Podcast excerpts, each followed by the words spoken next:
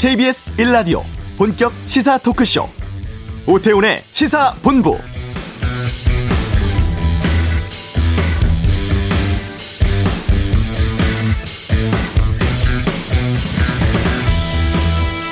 절기상 더위가 물러난다는 처서입니다만 오늘이 올해 처음으로 한반도에 태풍 상륙할 전망입니다. 오후부터 제주도와 남부지방에 많은 비가 내릴 것으로 예상되는데요. 자정 무렵에 전남 고흥 쪽으로 올라와서 내일 새벽쯤 남부 내륙에서 온대성 저기압으로 세력이 약해질 것으로 예상된다고 하죠. 이 태풍 오마이스는 미국에서 제출한 이름으로 주위를 어슬렁거린다 이런 의미를 갖고 있다고 합니다. 강한 바람과 시간당 70mm가 넘는 폭우 내릴 수도 있습니다. 산사태 또 침수 피해 미리미리 좀 대비해 주시길 바라고요. 이번 태풍이 지나가도 가을 장마 때문에 이번 주 비 계속 이어질 것으로 예상된다고 하니까 각별히 주의해 주시고 재난 속보 계속 청취해 주시길 바랍니다. 오태훈의 시사본부 지난 주말 코로나 백신 1차 접종률이 50%를 넘었습니다. 잠시 후 이슈에서 중앙사고수습본부 연결해 아, 지금 코로나19 상황 살펴보도록 하겠습니다. 은행권의 대출 중단 확산 파장은 경제브리핑에서 알아보고요. 2부 시사구말리 국민의힘 이준석 대표와 윤석열 후보 측 간의 비대위 추진설 갈등 또 이천 화재 관련 민주당 이재명 후보 사과 내용 여기에 대한 다양한 의견들 듣겠습니다. 탈레반이 장악한 아프가니스탄 동향 국제뉴스 속가듣기에서 정리하겠습니다. 시사본부 지금 시작합니다. 네, 코로나19 확산세 이어지면서 지금 48일째 네 자릿수 확진자 나오고 있습니다. 아, 정부는 이 사회적 거리두기 또 사적 모임 인원 제한 조치를 9월 5일까지 2주 연장하기로 했죠. 관련된 것들 여쭤보겠습니다. 중앙사고수습본부의 손영래 사회전략반장을 연결하겠습니다. 안녕하십니까? 예, 안녕하십니까. 오늘은 1,400명대 내려오긴 했습니다만 지난주에 2,000명대 계속 나오기도 했었고 광복절 연휴, 휴가철 이동량 이런 거 종합해 봤을 때 지금의 확산세는 어떻게 판단하십니까? 예, 그 계속 1,500명대 정도 유지하다가 한 2주 전에 2주 전에 저희가 갑자기 19% 정도 환자가 증가하면서 네. 이제 2,000명을 넘기도 하고 한 1,800에서 2,000명 정도 환자들이 발생해서 증가를 했습니다. 어, 그리고 그 이후에 아마 지난주까지를 분석해 보면 다행히 어, 계속 급증하고 있는 건 아니고 네. 어, 다시 그 정도 수준에서 좀 정체되고 있는 양상들이 나타나고 있어서 네네. 네. 뭐 정리하자면 어, 굉장히 급격하게 증가하는 국면은 아니고 정체가 되는 국면이 있지만 워낙 그 모수 단위가 크기 때문에 네. 좀 안심할 수 있는 상황은 아니라고 보고 있는 중입니다. 네. 여기서 더 늘 수도 있을까요? 아니면 지금 정체를 서서히 잡아갈 수 있을까요? 어떻게 전망하십니까? 그게 조금 더 봐야 될 것 같습니다. 네. 지금 네. 이제 두 가지가 문제인데 하나는 델타 변이가 거의 이제 국내에서 거의 90% 가까이 우세종이 됐기 때문에 어. 이 델타 변이가 어 외국의 사례를 놓고 보고 있어도 그렇고 최근에 밝혀지는 연구 결과들도 그렇고 이 전파력과 전파 속도가 굉장히 음, 예측보다 훨씬 빠르구나라고 하는 것들이 좀 밝혀지는 중이고요. 예.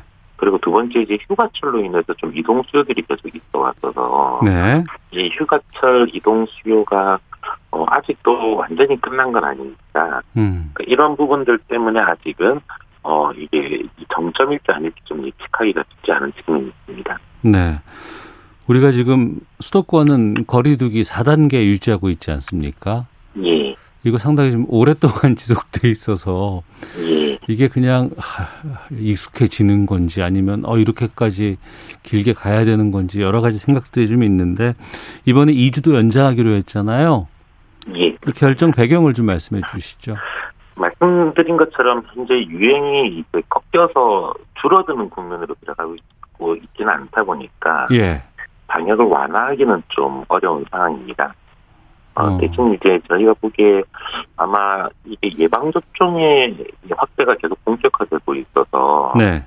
예방접종을 한다고 해서 완전히 이 유행이 잦아드는 건 아니지만 유행을 전파를 차단시키고 감소하는 힘으로는 작동하게 됩니다. 예방접종들이. 네네. 네. 이런 효과가 나오려 그러면 아마 9월 중순 정도쯤 되어야지 이런 효과가 본격적으로 좀 나올 거라고 보고 있는 중이고. 네. 따라서 그 기간까지는 어떻게 보면 지금 유행을 더 키우지 않고 최대한 급격하게 증가하는 걸 좀 막아내면서 음. 어, 유지하는 게 중요하다라고 지금 보고 있는 중입니다. 네. 그런 측면에서 2주간 우선 좀 4단계를 연장하는 쪽으로 네. 그렇게 결정을 하게 되었습니다.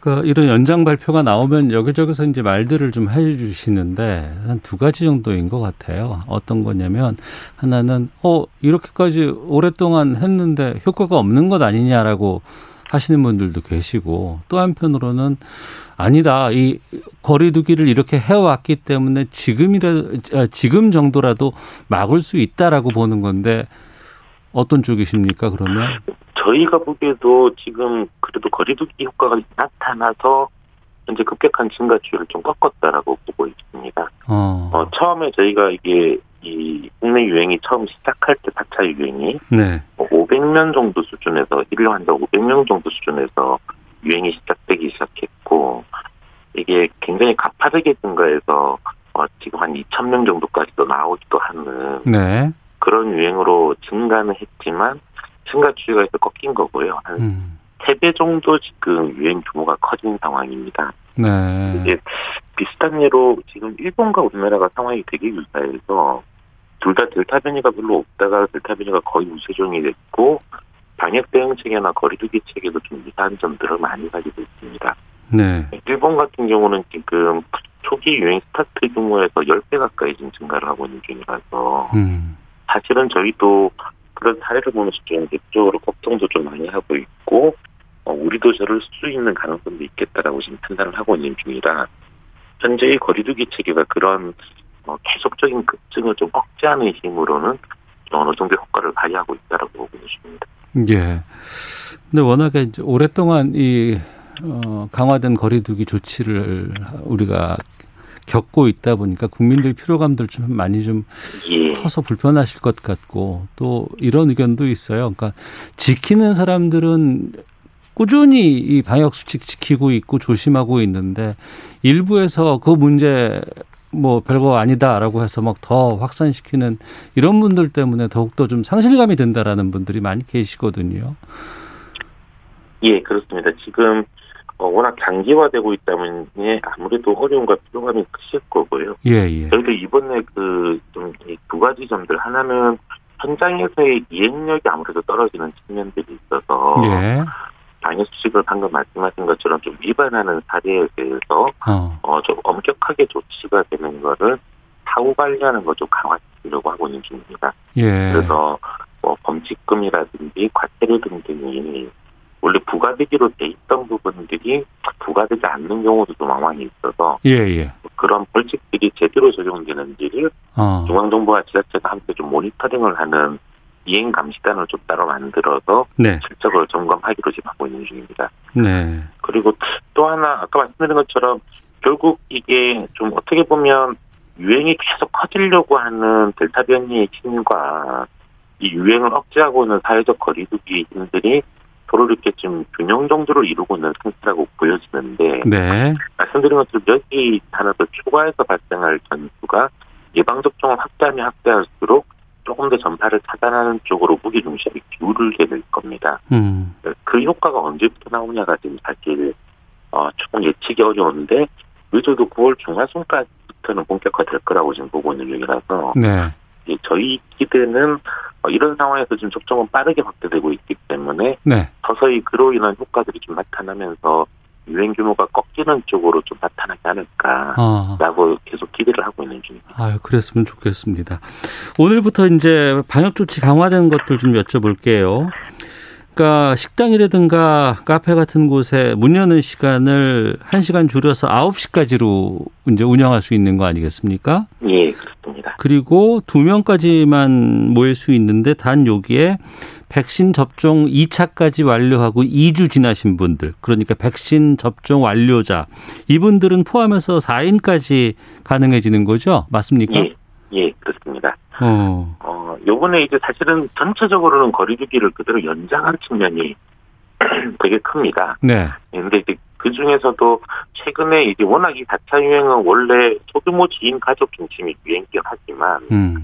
집단 감염도 서서히 같이 증가하고 있는 중입니다. 네. 그래서 집단 감염 중에서 많이 고발하는 곳들이 우선 식당 카페가 좀 비중이 가장 높은 편이고요. 한 30% 정도. 그 외에는 뭐 사우나라든지 실내 체육시설, 노래연습장 등등이 이제 해당 이 시설들입니다. 네, 그 중에서 식당 카페 쪽은 아무래도 어 근원적으로 좀 마스크를 착용하기가 어렵고 네. 그런 구조적인 문제가 있다라고 좀 보여져서 음. 어좀 음주가 곁들여지는 위험 시간대라고 할 수 있는 9시에서 10시까지 한 시간을 좀 단축하되 네. 예방접종 완료자는 다행까지로 좀 어, 이 함께 모임을 좀 확대할 수 있는 길을 동시에 열어주는 겁니다. 음. 이외에 이제 나머지 사우나 업종이나 노련습장, 실내 체육시설 같은 경우는 오히려 종사자들을 좀 2주에 한 번씩 검사를 하는 식으로 네. 검사를 좀 강화하면서 거기서 발생하는 집단 감염을 좀 억제하려고 하고 있는 중입니다. 네. 그리고 이제 그 공급 차질을 빚었던 모더나 쪽에서 답변이 왔습니다. 그러니까 700만 회분의 모더나 백신이 앞으로 2주간 국내로 들어온다고 하고 그럼 우리가 애초에 예상했던 것들이 좀 늦어지더라도 모더나 백신은 다 들어올 수 있는 겁니까? 어, 예, 그렇습니다. 오늘 이제 101만 회가 들어오고 네. 다음 주까지 순차적으로 600만 회가 더 들어와서 총 701만 회가 이 대분이 이제 공급될 예정입니다. 원래 당초에 이제 8월 달에 받기로 했던 물량은 850만 회 정도였는데, 네. 어, 이제 거기에 완전히 미치지는 못합니다. 음. 다만 이제 지난달에 제가 갑자기 통보를 받았던 한 절반 이하 정도 수준으로 공급할 수밖에 없다라고 통보했던 거에 비해서는 네. 좀 대폭 늘어난 공급량인지라 어. 이 공급량 정도면 현재 원래 원래 제가 모더나 공급 차질이 발생할 걸 감안해서 감안하고 세운 계획도 추석 때까지 이제 1차 접종 70%를 전 국민 70%를 달성하겠다고 계획을 세웠는데 네. 지금 이 정도로 조금 더 증가했기 때문에 충분히 안정적으로 어, 저희 국민들 전체 70% 이상이 추석까지는 1차 접종이 완료되도록 지금 할 수 있다라고 보고 있습니다. 네. 사류공호님이 질문 주셨고 저도 여기에 좀 해당되는 것 같은데 그 모더나 백신 수급에 따라서 그동안 화이자라든가 2차 접종 간격이 늦춰진 분들이 계세요. 이분들은 다시 단축될 가능성도 있습니까? 예, 지금 6주로 그 접종 간격들을 지금 조정을 해놓은 상태인데 네. 지금 공급이 어느 정도 더 추가가 됐기 때문에 이거를 가지고 어떤 식으로 좀 접종 계획들을 활용할 건가 부분들은 어, 질병관리청에서 한번 전문가분들과 좀 상의를 할 것 같습니다. 네. 그 여러 가지 좀 어, 가능한, 그러니까 검토할 수 있는 방안들이 있어서, 네. 예를 들면 접종 간격을 땡길 수 있는 문제도 있을 거고, 혹은 좀 더 많은 분들에게 좀 더 접종 기회를 부여하는 부분도 있을 거고 해서, 네. 아마 그런 좀, 현재의 방역 상황과 어디가 더 시급한가를 좀 따져가면서 결론이 나올 것 같습니다. 네. 그리고 이제 루마니아가 우리나라에 백신 45만 회분 제공했다고 하는 보도가 있었습니다. 근데 이거 가지고 정치권에서 막 뭐라고도 하시는 분들도 계시고 이게 무상으로 제공을 했다, 뭐 기부받은 거다, 뭐 이런 얘기 있던데 이게 아니라고 들었어요. 좀 정리해 주세요, 이거는. 예, 예. 이게 아마 루마니아 측에서 아마 좀 잘못된 보도가 나가서 네. 현재 루마니아하고 저희하고 조합을 협의 중인데 어, 협의가 완전히 끝난 건 아니지만 중간 상황을 좀 밝히게 됐습니다. 네. 그 루마니아는 현재 지금 방역 물품이 상당히 좀 시급하게 필요하고 부족한 상태라고 얘기를 하고 있습니다. 반면에 우리나라는 좀 백신이 가장 좀 최우선적 과제이고요. 그러다 보니까 지금 루마니아하고 저희 한국하고 어 루마니아 쪽에 대해서는 저희가 방역 물품을 지원하고 그리고 루마니아는 백신을 우리한테 지급해주는 형태로 서로 상호 이렇게 교환하는 수합 차원의 협의가 진행되고 있습니다. 음. 그래서 무상으로 뭐 기부를 하거나 이런 방식이 아니고 네. 서로 이제 교환하는 방식의 조합 체결이라고 하는 거고요. 또 하나 유통기간이 임박했다 뭐 이런 좀 그 이 보도도 있어서 예예예 예, 예. 예, 현재 지금 논의하고 있는 이 백신들은 유효 기간이 좀 다양한데 제일 빨리 유효기간이 끝나는 게 11월입니다. 어. 11월, 12월 뭐 이런 식으로 유효기간들이 남아 있어서 네네. 유효기간 아직 좀 안정적으로 남아 있는 백신 제품들이고 뭐 우리나라 입장에서는 들여오면 사용하는데 유효기간에 어떤 압박을 느낄 정도의 문제는 아니라고 지금 설명하실 것 같습니다. 네. 그리고 방역 당국에 계신 분들도 참 고생 너무 많으시고요. 뭐 질병청에 계시는 분들, 중앙사고수습본부에 계시는 분들, 보건복지부도 마찬가지고 특히 이제 의료진들 피로도도 걱정인데 저희가 그 금요일에 보건의료노조와 인터뷰를 좀 했더니 파업 준비하고 있는 상황인 것 같더라고요. 이거 좀 어떻게 되고 있습니까? 예, 지금 사실 의료인분들의 피로도가 상당히 큽니다. 이제 18개월 정도가 지금 지나가고 있기 때문에 그러니까요. 아무래도 어 계속 이제 의료인들께서는 어 지금 환자들이 특히 커질 때마다 굉장히 이게 이 치료에 집중하신다고 많이 힘든 상태고요. 네. 다만 이제 그것 때문에 계속 저희도 인력을 보강하고 어 이제 뭐 수당이라든지 이런 지원들을 좀 강화해서 애를 쓰고 있는 중입니다. 이제 보건의료노조하고도 계속적으로 어, 협의를 하고 있고 어, 노조에서 요청하는 사람들 중에서 어, 인력 증원의 문제라든지 지원 강화 같은 어떤 그런 정책적 차원들의 문제들을 최대한 좀 합의하기 위해서 노력하고 있습니다. 음. 계속 대화를 하고 있어서 네네. 어, 모쪼록 좀 국민들께서 이렇게 걱정하실 일은 없게끔 됐으면 좋겠다는 생각이고 저희도 그런 각오로 지금 계속 대화를 하고 있습니다. 예. 아유 좀 잘좀 좀 협의가 됐으면 좋겠다는 생각이 들고요. 지금 그 병상이라든가 생활치료센터 상황은 괜찮습니까?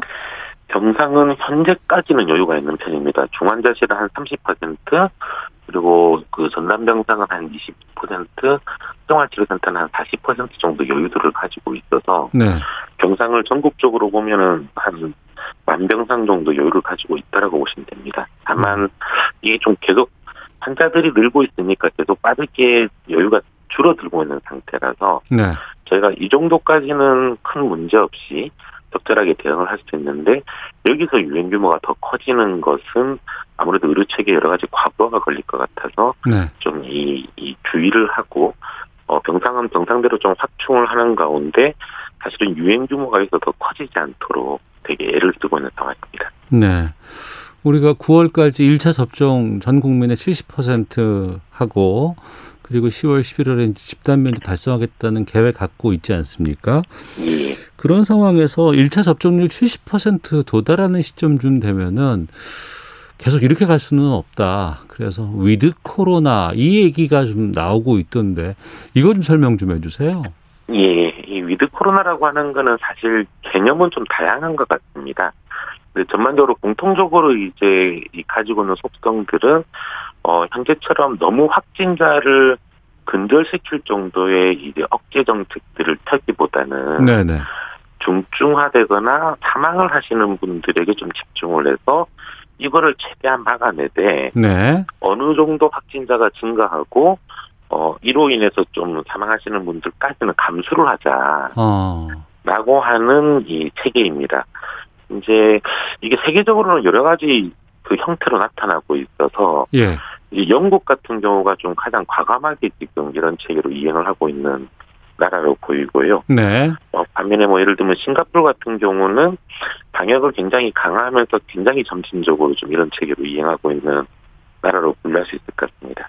그럼 우리도 이렇게 갈 수 있어요 지금? 지금 어느 정도는 이런 부분들을 검토해야 될 거라고 보고 있는 중입니다. 그러니까 음. 이게 델타 변이가 나오면서 좀 여러 가지 이 코로나에 대한 지형들이 바뀌기 시작하는 게 근절이라고 하는 형태는 거의 불가능하다 이, 이 형태에서는 네. 라고 하는 이, 이 것들을 좀 다들 세계적으로 인정을 하고 있는 쪽이라서 음. 최대한 사회에 큰 문제가 없을 정도로 관리하면서 현재처럼 좀 강력한 사회경제적 규제들은 최대한 걷어내는 쪽에 네. 좀 지속 가능한 체계로 이행할 필요가 있다라고 하는 것들은 다들 공통 적으로 공유하고 있는 내용들입니다. 어. 다만 이제 좀 걱정은 그러니까 말씀드린 것처럼 델타 변이가 처음 등장했을 때보다 막상 이렇게 유행을 하고 난 다음에 어 저희가 밝혀내고 그 패턴에서 분석되는 내용들이 예측했던 것보다 전파력이 훨씬 강한 측면이 있어서 음. 약간 이 위드 코로나 실험을 하고 있던 나라들조차도 어, 예상보다는 환자 수가 굉장히 많이 증가하고 네. 사망자도 좀 커지는 상황입니다. 어. 예, 그렇다 보니까 아마 어 이게 일시에 전환을 하기보다는 네. 어, 어, 검토를 하기 시작하면서 상당히 신중하게 좀 접근을 해야 되지 않을까라고 음. 생각을 하고 있는 중입니다. 그러면 아주 아직까지는 언제부터는 우리 위드 코로나로 바뀝니다라고 하는 것들을 결정할 상황이 좀 정해진 건 아니군요. 예, 예. 시기를 구체할 수는 없을 것 같고요. 예. 다만 저희가 이제 9월 말 10월 초가 되면 말씀드린 것처럼 전 국민의 70% 이상이 1차 접종을 하시게 될 거고 네. 또 전 국민의 절반 가까이가 아마 완전 접종, 어. 2차 접종까지 다 하게 될 거라고 보고 있습니다. 이제 그 정도가 되면 사실 어 저희가 이 위험한 층이라고 하는 고령층을 위시한 좀 취약층들은 예. 완전 접종이 어느 정도 끝나는 타임이라 그 타이밍이 어. 예, 그 정도 시기가 되면 이런 체계로의 이행을 좀 검토할 수 있, 있을 거다라고 좀 예측을 하고 있는 중입니다. 예, 알겠습니다. 자, 거리두기 또 연장됐고 또 우리 국민들도 계속해서 좀 노력해 주셔야 될 것 같고 또 어, 소상공인들 좀 많이 힘드실 것 같고 의료진들도 어렵습니다. 끝으로 청취자분들께 좀 당부하고 싶은 말씀 있으시면 말씀 부탁드리겠습니다. 예, 뭐 거리두기가 워낙 단계화되기 때문에 다들 힘드시고 또 여러 가지 어려움이 크시겠지만 어 분명히 좀 예방 접종의 확대로 상황이 호전될 수 있는 어, 가능성은 충분하기 때문에 조금만 더 참고 어 거리두기와 그 개인 방역 수칙에 힘써 주시면 대단히 감사하겠습니다. 예, 알겠습니다. 여기까지 말씀 듣겠습니다. 고맙습니다. 예, 고맙습니다. 예, 지금까지 중앙사고수습본부의 손영래 사회전략반장 연결해 말씀 나눠봤습니다. 자, 이 시각 교통 상황 살펴보고 돌아오겠습니다. 교통정보센터의 오수미 리포터입니다.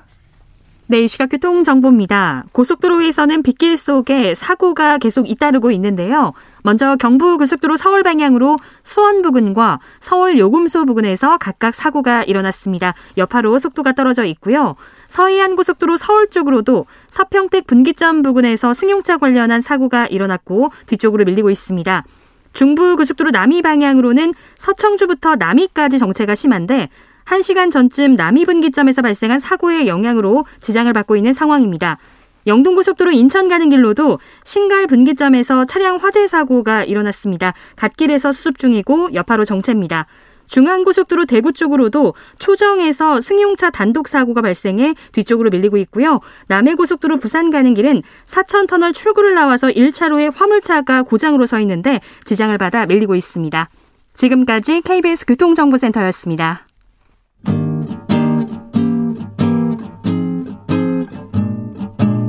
KBS 1라디오 오태훈의 시사본부 여러분의 참여로 더욱 풍성해집니다.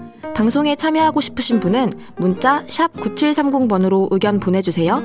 짧은 문자는 50원, 긴 문자는 100원의 정보 이용료가 붙습니다. 애플리케이션 콩과 마이케이는 무료고요.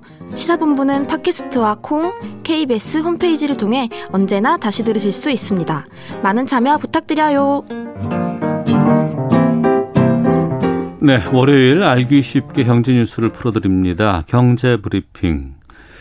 은행권에서 지금 주택담보대출 중단하는 조치들이 나오고 있습니다. 금융당국의 가계부채 관리 또 치솟는 집값 잡기 위한 취지라고는 합니다만 또 여기에 해당되시는 분들은 상당히 좀 불만이 커질, 커질 수밖에 없겠죠. 참 좋은 경제연구소 이인철 소장과 함께 이 문제 좀 살펴보도록 하겠습니다. 어서 오세요. 예, 안녕하세요. 가장 먼저 그 NH 농협은행 여기서 이제 주택담 관련 대출 금지하겠다라고 선언을 했어요. 그렇습니다. 농협 말고도 지금 대출 중단이 나오고 있습니까? 그렇습니다. NH 농협에 이어서 우리은행, SC제일은행 네. 신규 부동산 담보 대출을 한시적으로 중단합니다. 아, NH 농협은행은 내일부터예요. 네. 24일부터 11월 말까지 한시적으로 부동산 담보 대출, 전세 대출, 집단 대출 모두 중단합니다. 음. 또 우리은행도 이제 대출 한도가 소진됐다라는 이유로 9월 말까지는 전세 네. 대출을 하지 않겠다라고 밝혔고요. 네. SC제일은행도 일부 부동산 담보 대출을 중단했는데 음.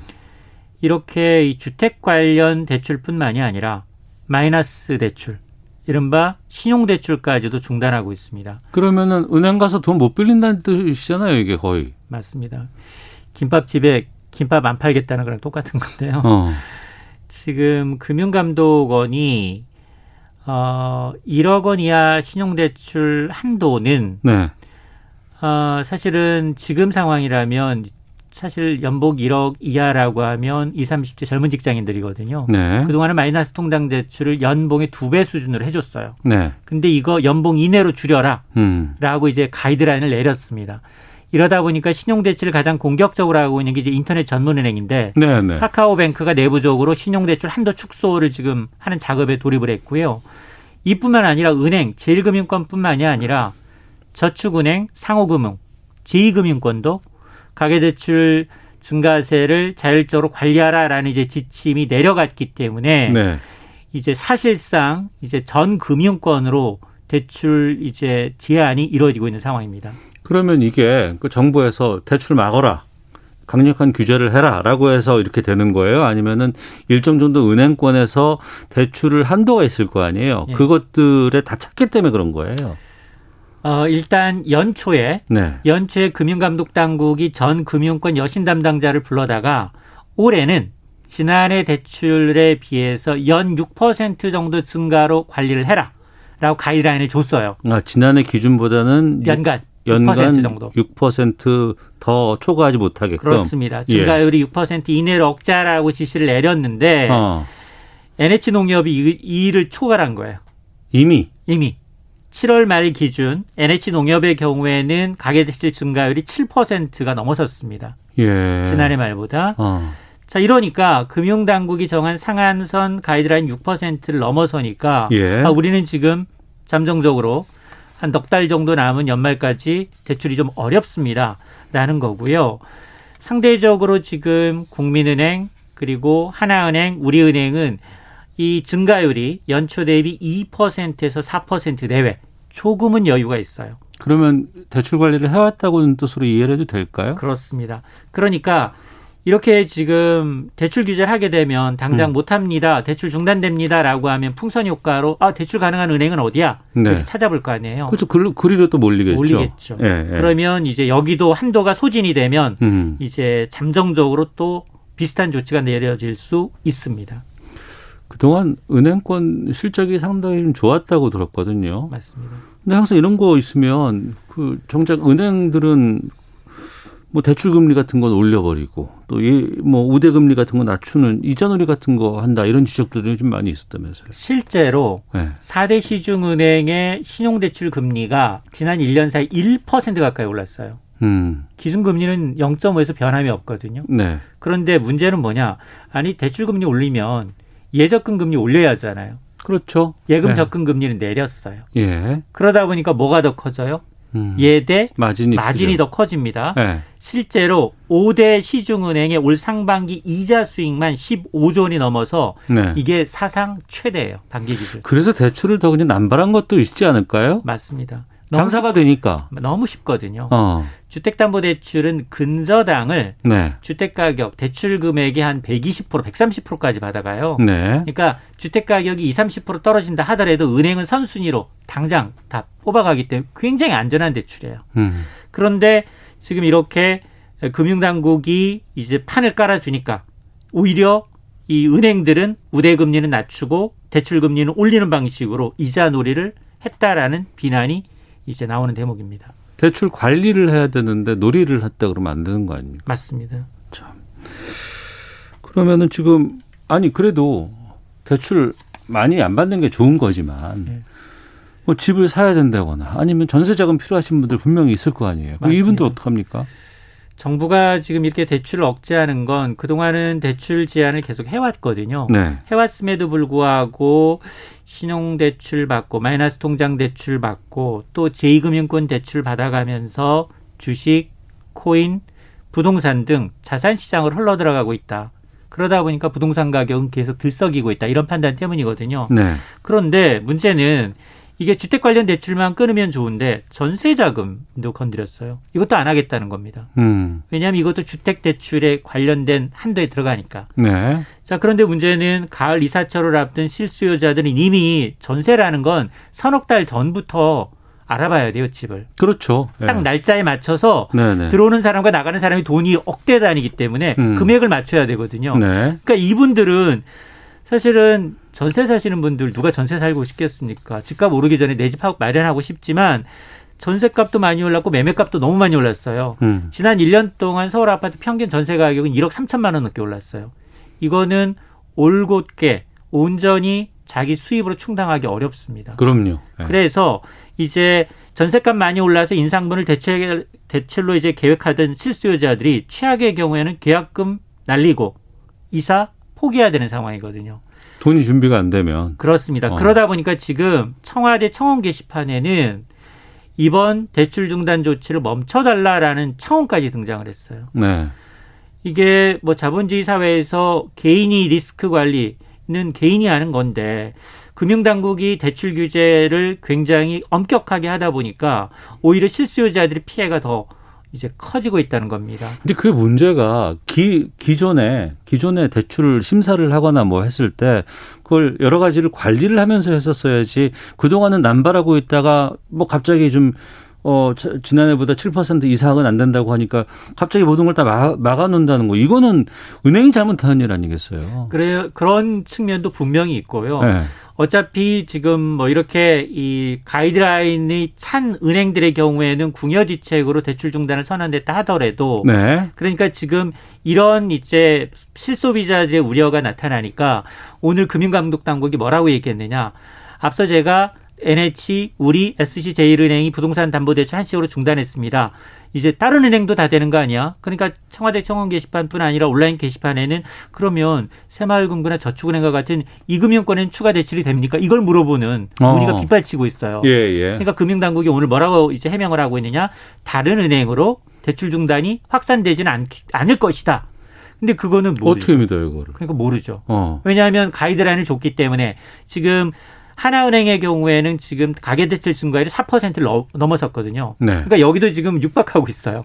그러니까 이쪽으로 쏠리게 되면 당연히 여기도 중단하게 됩니다. 음. 자, 그런데 이제 에, 실수요자들 정말로 전세 대출로 받아서 주식이나 코인, 부동산 하지 않고 실제로 전세를 살아야 되는 분들이 많기 때문에 이 용도 전세 대출 용도는 좀 어, 세심하게 좀 배려할 필요가 있어 보입니다. 음.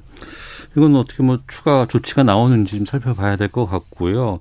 이번 주에 그 금통위가 예정돼 있다고 하는데 기준금리 지금 인상 가능성 어떻게 좀 전망하세요? 어, 지금 이주열 총재가 자산시장 법을 경고했어요. 선제적으로 금리 인상 잇따라 예고하고 있고요. 금융권에서는 26일 금통위가 금리를 올릴 수 있다. 음. 한 단계 올리면 연 0.5에서 0.75%포인트가 될 수 있다라는 거고요. 네. 만에 하나 이번에 하지 않는다 하더라도 지금 10월과 11월 두 차례 남아 있거든요. 그때 한 번 내지는 내년 초까지 한 차례 더 인상할 수 있다라고 보고 있는데 이 가계부채 증가세, 물가 불안, 부동산 시장 과열하면 당연히 금리 인상이 필요합니다. 그런데 지금 코로나 사체 유행으로 인해서 실물 경제 타격, 가계이자 부담 고려하면 좀 심중해야 한다라는 의견이 있는데 어쨌든 금리는 한은이 올리기 전에 많이 올랐기 때문에 이 영끌족, 비투족 상당한 이자 부담이 우려가 됩니다. 네. 지금 뭐 대출 규제가 반드시 나쁜 것만은 아니에요. 또 남발하는 경우도 상당히 많이 있었으니까. 문제는 이제 집값을 좀 잡을 수 있을까라는 부분인데 뭐 기준금리가 오른다거나 이렇게 어, 대출 규제가 좀 강화되는 차원들 이걸 통해서 집값 좀 잡을 수 있을까 어떻게 전망하십니까? 일단 대출 규제로 거래 절벽은 당분간 좀 불가피하다. 네. 그런데 이번 대출 규제로 과연 부동산 가격이 안정될 거냐 이 부분에 대해서는 미지수다라는 겁니다. 어, 정부가 이제 주택 공급 강조 어, 확대를 강조하면서 집값 이제 고점을 경고하고 있어요. 그럼에도 불구하고 8월 셋째 주 수도권 아파트 가격은 뭐 관련 통계 작성 이후 가장 높게 오르고 있거든요. 네. 그런데 지금 거래는 거의 이루어지지가 않고 있어요. 음. 이렇게 주택 대출을 오자면 단기적으로 수요를 억제하는 효과 분명히 있습니다. 네. 어, 그런데 이렇게 전세 대출까지 중단하게 되면 오히려 전세 사시는 분들 월세화로 부추겨요. 어. 서민들의 주가비 부담이 더 늘어납니다. 예, 예. 그러니까 이 실수요자들이 피해가 가지 않도록 이제 선별적인 좀 관리가 좀 필요해 보입니다. 음, 알겠습니다. 그 전세 대출이라든가 이런 부분들은 좀 조정이 필요하지 않을까 싶은데 꼭 반드시 필요하신 분들에 한해서는요. 어떤 조치 나올지 좀 살펴보겠습니다. 자, 참 좋은 경제연구소 이인초 소장과 함께했습니다. 고맙습니다. 네, 고맙습니다. 잠시 후 2부 시사구말리 준비되어 있습니다. 아, 오전에 정홍원 전 국무총리를 국민의힘이 선관위원장으로 내정하기로 했었죠. 어, 국민의힘 상황도 좀 살펴보고요. 또 논란이 됐던 이재명 경기도지사의 이천 화재 당시의 먹방 촬영 사과에 대한 이야기 나눠보겠습니다. 또 국제 뉴스도 좀 정리해 보겠습니다. 입으로 가겠습니다.